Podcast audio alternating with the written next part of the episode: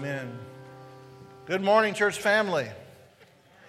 And for those of you visiting with us for the first time or the first time in a long time, I want to welcome you and, and ask that you turn your Bibles with me to Luke chapter 13. Luke chapter 13. We are working through the Gospel of Luke.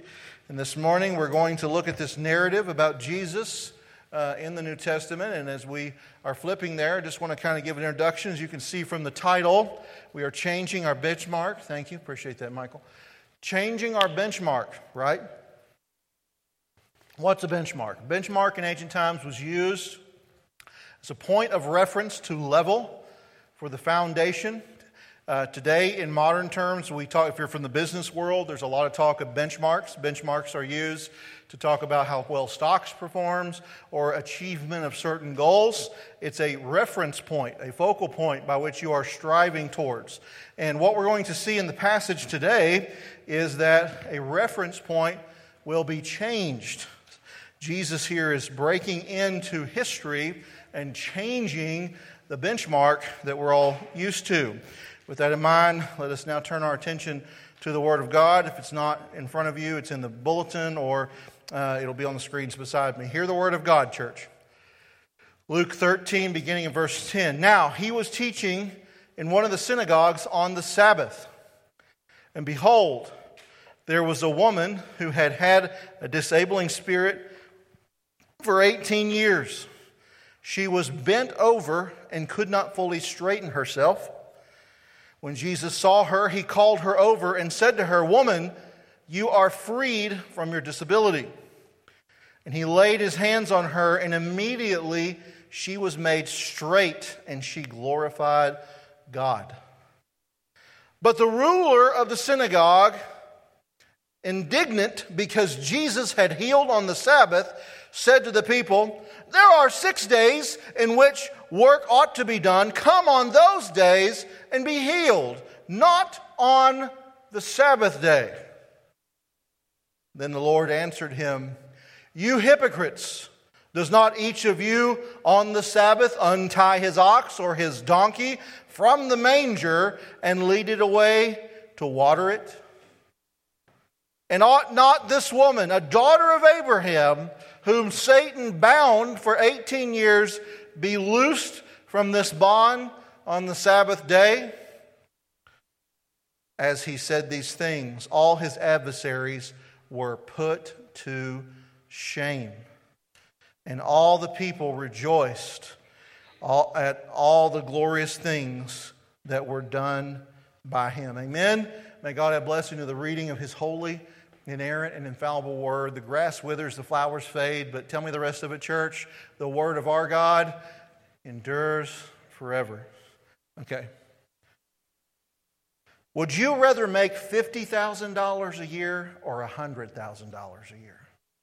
This was a question put to a survey. But now, it's not as simple as just picking one or the other. Let me give you the rest of the caveat here because you may be surprised at the results. The caveat is this if you choose to work for $50,000 a year, you will go to a working environment where you will be the top earner and everyone else will make $30,000 or less than you. But if you choose to take the $100,000, you will be the lowest earner in that environment. Everyone will make a minimum of $300,000, and you will be at the bottom of the barrel making and earning uh, every year. Which one would you rather have?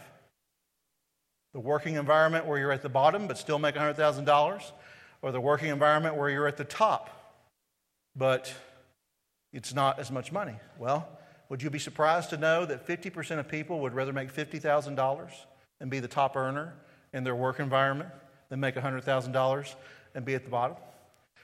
It's not that surprising to me. One thing I've noticed, I have been uh, blessed by God, and you can ask Becky this. We've been in a lot of different ministry situations one situation we were in in Floyd's Knobs was a very affluent area, and I think that we actually had the opportunity to minister to one person in the 1% that was there. And here's what I've noticed people that are rich, there's always at least one person just a little richer than they are, right?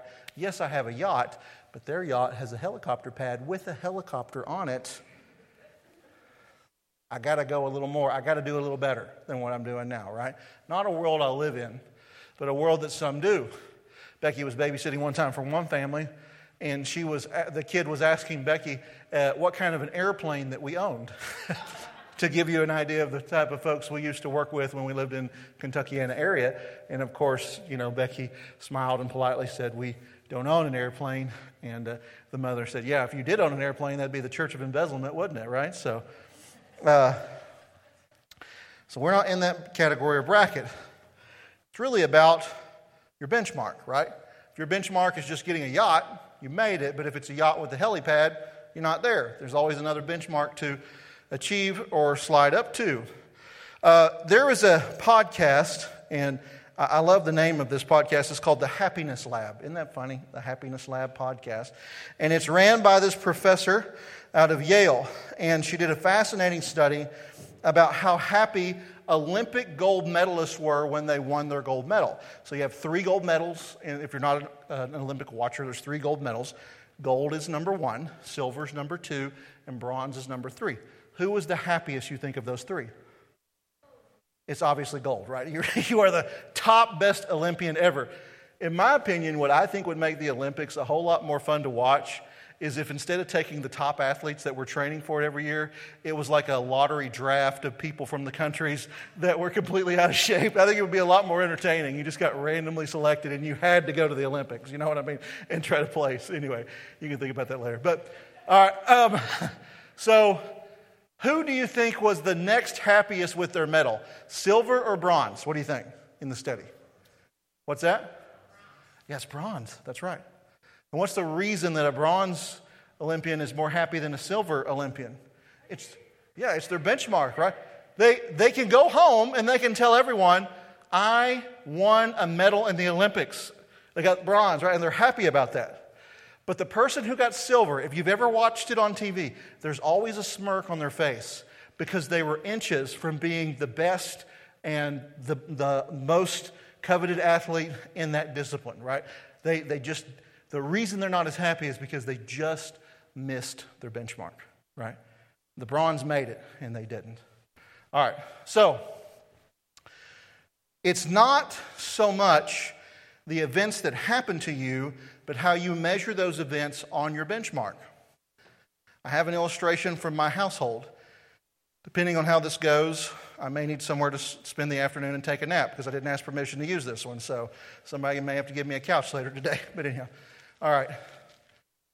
I just recently went to Nashville for the Tennessee Baptist Convention. If you don't know what that is, it's basically a network, a family of Tennessee Baptists all throughout the state. We get together once a year in November, right before Thanksgiving and we uh, talk about missions and we talk about missions giving. There's a, there's a conference for pastors. It's supposed to be a time of encouragement, and it's a two day business meeting, and there's no way to sugarcoat that. That's what it is, right? But anyhow, so I come back from Nashville, and when I left, my wife and children were going to go downtown because Elizabethton was having this like Christmas Opera House thing for all the little cute shops down Elk. You know what I'm talking about? That, all those little shops there. And uh, they had gone in, one of our church members, the Davenports, they keep a a booth in an antique shop, and Becky and my family had uh, they had stumbled into my kids and Becky they had stumbled into the Davenport's uh, booth, and there was this bag that was there. Okay, right? We'll come back to that in just a minute. So I come home from Nashville, and uh, and we haven't got the Christmas stuff yet up yet. We're a couple weeks behind. And we started with like a couple of Christmas boxes, maybe four or five when we first got married, like totes. And it has grown every year, the amount of Christmas stuff in the barn. Uh, we thought we had 14, but I actually counted them. It has grown now to 18 totes, some of which are this long. I call those the back killers because they always have just enough space to fill them up so that when you pick them up, they're right at the limit for what one person can, can lift by themselves, but then you just pay the price for them later. The back killers always give me every year. So uh, I, I don't want any more totes. I don't want any more. I feel like 18 is enough, right? Uh, I don't want any more. Well, uh, I come back from Nashville, and there's this bag sitting, this new Christmas decoration sitting in the entryway. And immediately, my, and Becky doesn't know this happened because I haven't shared this till now. This is really to make me look bad, this illustration, not to make her and the children look bad. Immediately, this was my thought process. How much does that weigh? Where is that going in the 18 totes that are out in the back? How many times am I going to, ha- how, how badly is this going to hurt my back to move in and out, in and out, in and out every year? That was my thinking process. So I had, I had two roads before me, right? Remember Robert Frost years ago? Two roads in the yellow wood began to emerge. One where I became angry that there was more stuff to put out and to put up, and more pain for my back, and more Advil that had to be taken, or whatever it is that we take there at the house. I just take them by the handful this time of year when I'm decorating, right?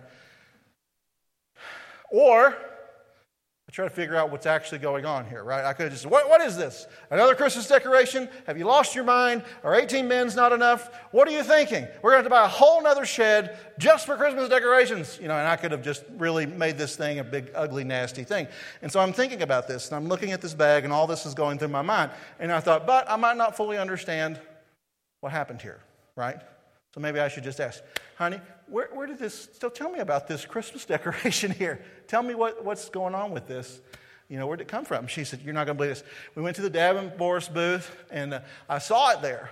And, and she said, I saw I thought it was really cute. And I said to Charlene, I said, I love this bag. It's like a little, looks like a grain bag or something like that. And somebody had imprinted Joy to the World on it. It's got this cute little, I don't know, Christmassy cute stuff on it, whatever. And, uh, and it's like this big and about that wide, you know. I said, Oh, okay. She said, Yeah. And I, she said, I looked at Charlene and I said, I just can't. I love this. It's so cute. My Travis would kill me if I brought this home. We have got way too much Christmas stuff as it is. And to which point I was thinking, You're correct. That's right. I would not be happy to have more Christmas stuff come in. Uh, so we're, you know, when you're at 16 years of marriage, you kind of get on the same wavelength, right, with a lot of things. So Adeline overhears this conversation with Becky and Charlene. And Adeline has some of her own money. Oh, you know where it's going, don't you? So Adeline asks to purchase it. So she does. They load it up, take it home. Becky puts it in her bedroom. And then later, when Becky's cleaning or doing something that Becky does, Adeline takes it and puts it in our bedroom and puts a note on it and says, To mom, Merry Christmas, love Adeline.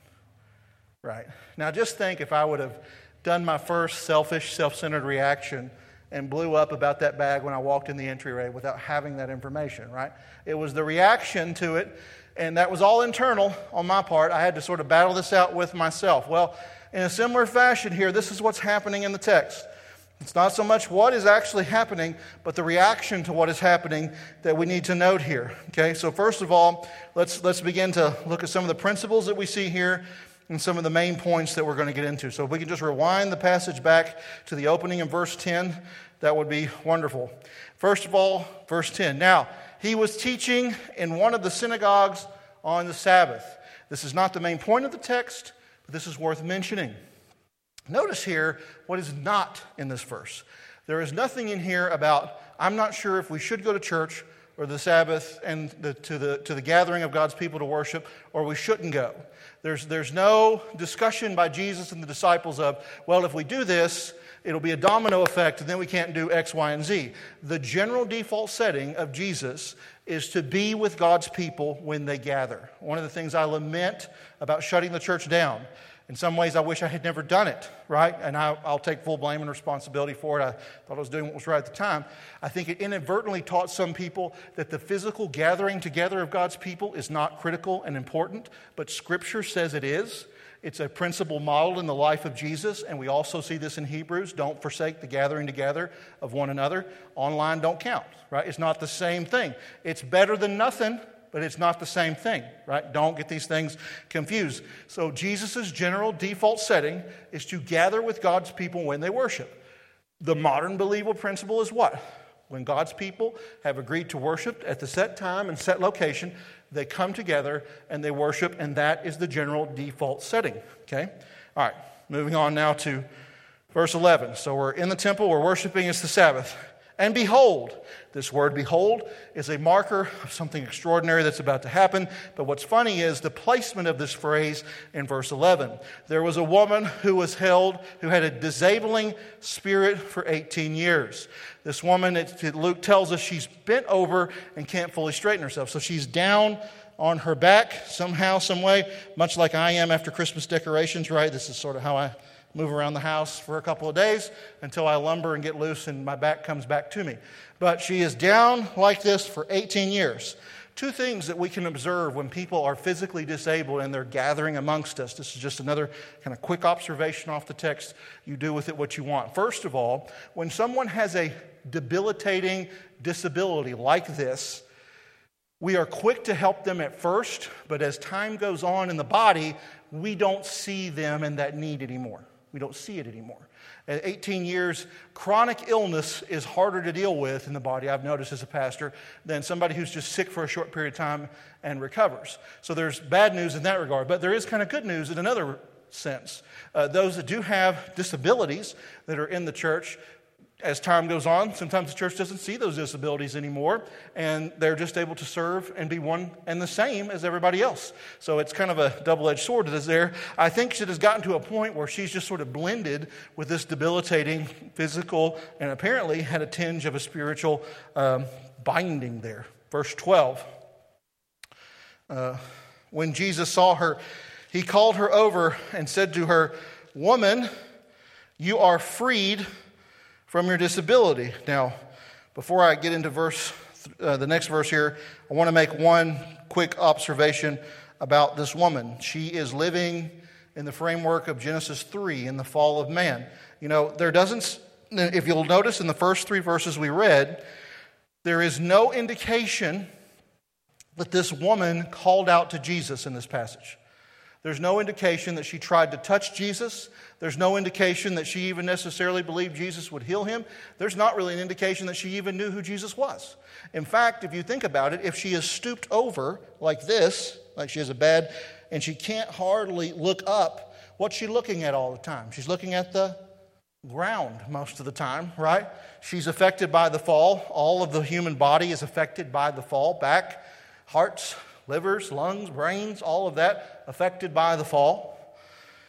And Jesus here is um, Jesus here is setting us up for something big that's about to happen here. Calls to her over and he says to her, "Woman, you are freed from your disability." Now, some of you ladies, when Jesus said that, there's something in you that welled up, right? If I went home today at lunch and I said to Beck, "Woman, make me some lunch," right? Would Becky be inclined to make me lunch or would she be inclined to throw lunch at me? I think it would be the latter, right? Uh, but you've got to remember, you've been marinating in about five or six decades, well, since the 1960s, you've been marinating in feminism. And it has caused a lot of nuances and issues in the church and in your hearing. You have a cultural barrier to overcome with that, right? Uh, they weren't marinating in six years of femi- six decades of feminism at this point in time. She did not take this kind of address. Jesus is not giving her any kind of a condescending address when he does this. He addresses his own mother at the wedding, right? We remember that Jesus says, "Woman, my time has not yet come." Uh, you know, I just don't recommend the men of my church talk to your wives or any other woman in the church that way. I don't think it'll be read quite the same way as it was in the first century. You're about to be freed from your disability. Verse 13. And look at this, what he says. He laid his hand on her, and immediately she was made straight. Now, I usually love the ESV, but I'm not in love with this translation. Uh, this verb here for made straight, come, it really should be loosed. She was loosed. It's luo is the verb. It's the first verb that every Greek student learns in seminary. You have to learn that verb, you have to parse that verb. You go to sleep with luo, you wake up with luo, like you live luo. It's like you're, and the, and the verb is most normally used to describe an archer who is loosing an arrow. Luo means to loose, okay? So the arrow is the, the bow is bent, and when you luo it, it goes back to being straight, right? The string was bent, back to straight. Uh, in this passage here, this is the verb. Her back is bent over. She is, Jesus puts his hand on her, and she goes back to straight, just like the string that is bent on an arrow. And then notice what follows Jesus' miraculous healing. She glorified God. Now, the reason I'm not in love with this translation is because this verb, or rather, kind of a compound verb that's used here, it is used multiple times throughout this chapter. If you will look at your Bible, you'll see in verse 13, it talks about loosing the donkey so that it can go and get a drink to straighten up what had been tied so that it can go and get the drink that it wants. It also is a similar translation uh, in other parts of the New Testament. Uh, Paul, there's another word here that is used. He says, I've loosed you from uh, this, and uh, it was a weakness that she had. It reminds me of Paul in 2 Corinthians 12, he says, I will glory in my weakness. She's been over and stopped, and Jesus releases her, looses her, and changes her view, right? If you've spent 18 years like this, and then all of a sudden you're like this, you just had a paradigm shift, right? You could now look at people eyeball to eyeball and see what they're saying and what she is what is being told to her and people's reaction. So she looks and she sees Jesus and what is the right and appropriate reaction when you behold the Savior face to face? It's what? Glorifying God, isn't it? She has the appropriate, correct, right response when Jesus looses her back. She sees him face to face and she begins to glorify him. She is healed from whatever spiritual and physical torment that bent her over like an arrow, uh, like a bow that's not been released yet, is now free. But there's another character here. There's another individual in the story. Who's that? The ruler of the synagogue. Is he happy about this? Somebody just got released. Somebody just got loosed. Somebody just got released from 18 years of pain. Can you imagine the depression if you had to look at the floor for 18 years? I mean, unless you really like looking at floors. I don't know how many people are really in that category. The ruler of the synagogue, he had a different benchmark, right? Totally different benchmark. Jesus is bring the kingdom in, make it clear, do these signs and works so the kingdom can be seen more clearly in the work of the Father. What's the benchmark of the, of the leader of the Pharisees here? His benchmark is the law right? And while I have read the Old Testament and I have read Leviticus, and I don't see any whatsoever laws about what days you can or can't heal people written in Leviticus or anywhere, he apparently wants to take a principle and apply it. All right? Look at this. The ruler of the, the synagogue, uh, indignant, angry because Jesus. So, who's the anger directed at in this passage? It's directed at Jesus. So, who should he talk to? Jesus, right? Who's he talked to in this passage? The people of the synagogue. that makes sense. This guy must have been Baptist, right? I'm mad at you. I'm going to talk to everybody else in the room and not you, right? that he addresses everybody, right? Everybody but the person he's supposed to address with his anger. He, he addresses them. There are six days in which one ought to be done. Come on those days and be healed, and not on the sanctuary. I just picture this guy like the Grinch, right? On the Christmas movie, The Grinch. Don't anyone in the worship of the house of the Lord have any joy whatsoever. All joy has been suspended permanently, right? He doesn't want any joy in the house of God, any freedom from sin, any hint of the kingdom that is there, right? He is wrapped up in the law. He's wrapped up in the law. He can only see what? He can only see violation. Luke's doing a beautiful thing here, and I hope you see this. So the woman is bent over physically and staring at the ground. And this other individual that is here, physically, his back is straight, but spiritually, he is bent over in a worse condition than the woman that Jesus just healed. Because all he sees is the law as it was handed down and the application of the law. He is bent over double, just the same or worse than the woman that Jesus healed originally. You see here, He's looking to the law, and what he sees here is his own self righteousness. He's made the law so that his own self righteousness can keep it.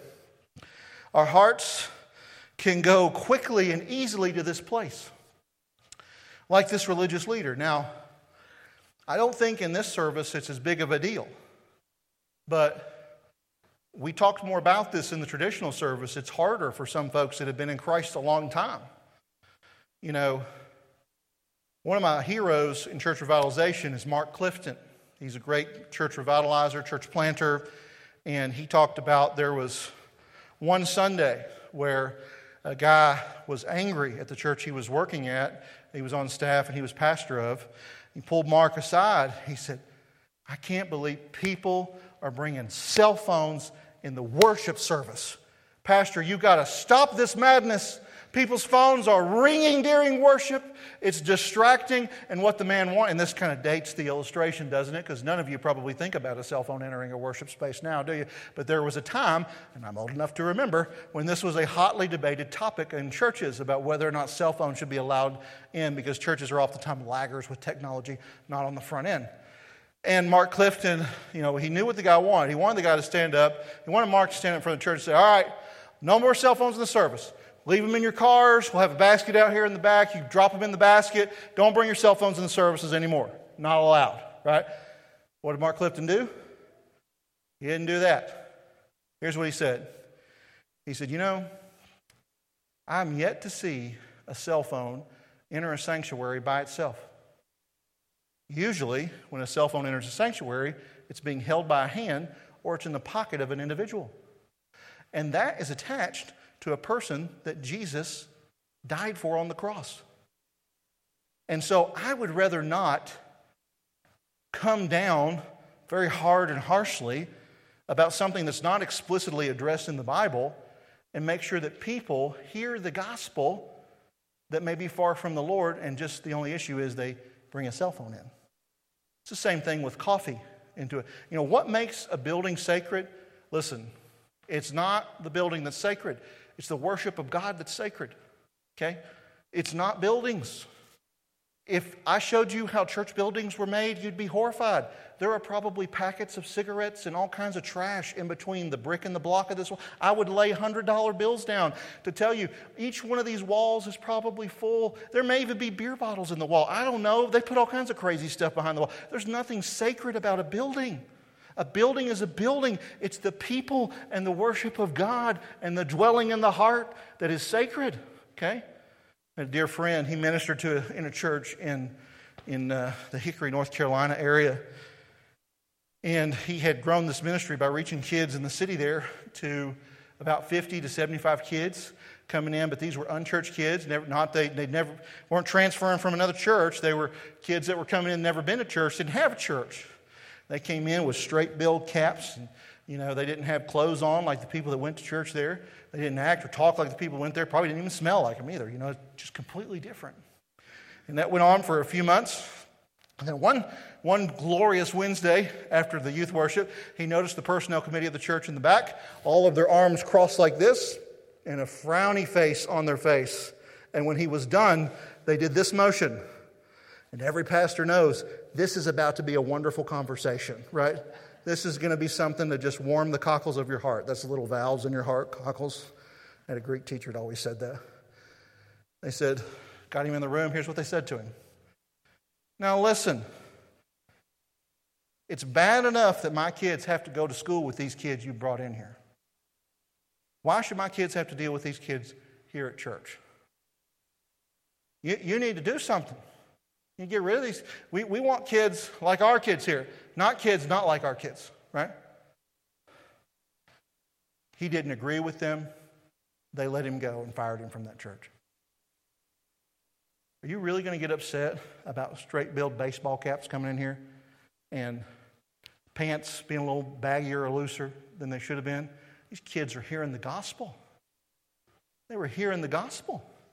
I think that's something we get better on this side, right? We get that. It's important here. But it's always about the heart. It's not about the form of the law, uh, it's about the benchmark of grace, right? Isn't that what Jesus is dispensing here? Isn't he dispensing grace? He saw this woman in her image, and she was an image bearer of God. And every person on this planet Every human being, they are worthy of respect and dignity and care and, the, and to hear the gospel. That should be a heartbeat that we have. He, he calls her here, if you'll notice in this rebuke, he calls her a, a daughter of Abraham, right? He says, You daughter of Abraham. This is important. There's a very interesting phrase here because Abraham carries the seed of promise.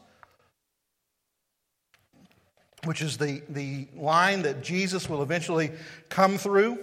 So he is saying to them, She is just as precious and as important as the, a part of the redemptive narrative and story as any who have been in the line. It's a very, it's a big deal that Jesus calls her this. You know, he saw her here in this passage as a victim of Satan. You know, one of the benchmarks that we get backwards in the church too many times is people get mad at those who are in the bondage of sin and Satan. They get mad at the individual for being in that bondage of sin and Satan instead of being mad and upset with Satan and the bondage that they're in. You know, there's a lot of kind of major themes that move and work through this passage here. Um, you know, Jesus says here, You care more about your donkey than you do this woman who is a seed of who is a sister of the line of Abraham. you care more about your beast of burden. And he says here, focusing on them to, to pick that as primary over healing and helping those who are in desperate need of it here. Anytime Jesus shows up, I hope you're seeing this. When Jesus and the truth shows up, it creates tension right? Lots of us are, are a little bit too in love with peace and, and it never being an issue. But when every time Jesus shows up, he's always drawing a line. You're either on his side or the other side. One line that he points out here, he makes it pretty clear. Uh, let's move on to verse 15. you hypocrites, don't you each care for your ox here on the Sabbath? Move on to 16 here. He, he points out and he says, Satan, he makes this right here. He says, This is a daughter of Abraham contrasted with Satan bounding her. So he's setting himself up against Satan. That's one theme that runs through this passage here, and I hope you see that this morning. Jesus here is setting himself over and against, and we're right back. This is beautiful because we're right back here full circle with Genesis chapter 3, the promise of the seed of Abraham, where the serpent will strike the heel, and what will happen? The head will be crushed right? Jesus is saying here, I am the heel that will crush Satan, right? I'm going to do it here. This is what is being echoed here in their minds here. And then one last theme that we see running through this, and I hope you see this today. And that is simply this it is God's incredible compassion for human beings. God's incredible compassion for human beings. Not merely a bent over woman, but a daughter of Abraham, right? How had she been treated in the synagogue? I guarantee you, nobody had ever called her that in 18 years. I just about guarantee you that. Nobody had ever gave her a title bestowed like that. He has great compassion for all those that are around him. The law is good right? That Pharisee who's bent over double and needs to be loosed from the law.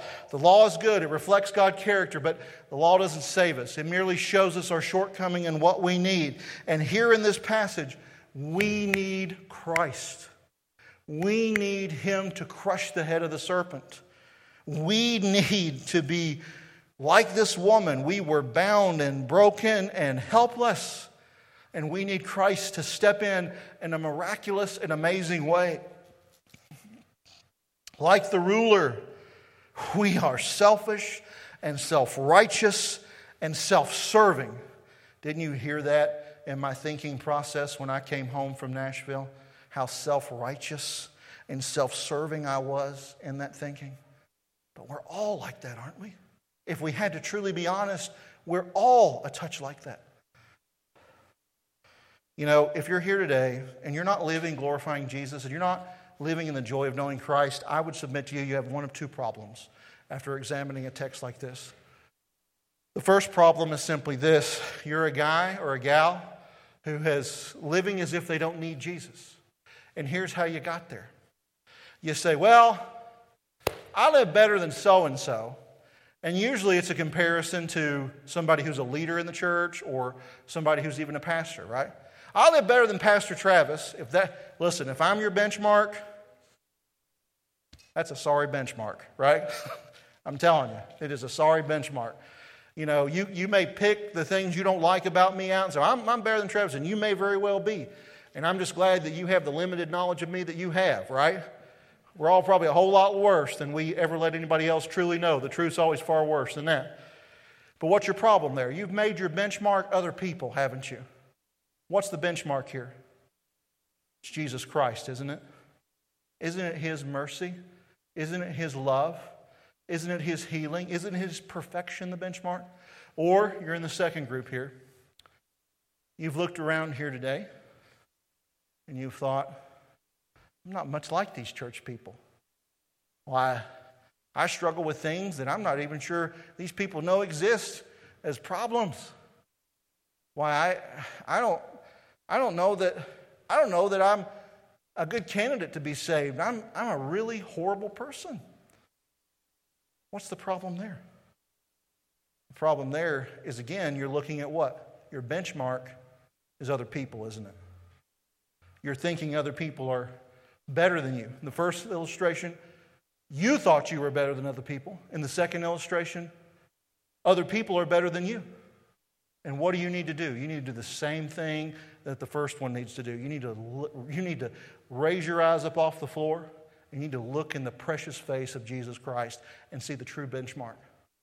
See the benchmark that came for you because He loves you, He has compassion for you, He wants to see you lueod. He wants to see you loosened. He wants to see you from a bent over, self righteous, broken, sad position to a position of being straight, looking and beholding Him and praising and glorifying Him.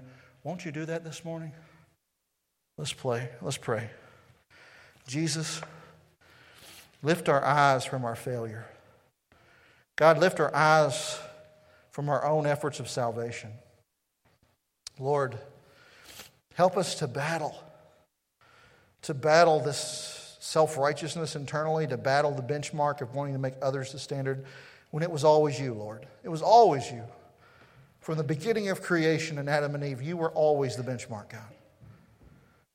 Lord, save us today. If there's anyone here today that they're bent over double in the transgressions and sins of their life. The, they're far from you. They can't even lift their face up to see you. Lord, won't you touch their heart and their lives? Won't you loose them, God? Won't you save us, God? Save us from ourselves. We thank you for this. In Jesus' precious name we pray. Amen. This morning, you've heard the gospel proclaimed. You felt the Lord pull you in your heart, a heart that's been over double in self righteousness, a heart that's been over in hard, a heart that's been hurt a lot. Do you feel God pulling that heart this morning? Won't you give your life and your heart to the only place that can take what the world and yourself has contorted and bent in so many ways and distorted and make it straight and make it beautiful? Won't you do that this morning as we sing in response to the gospel preach? Please stand.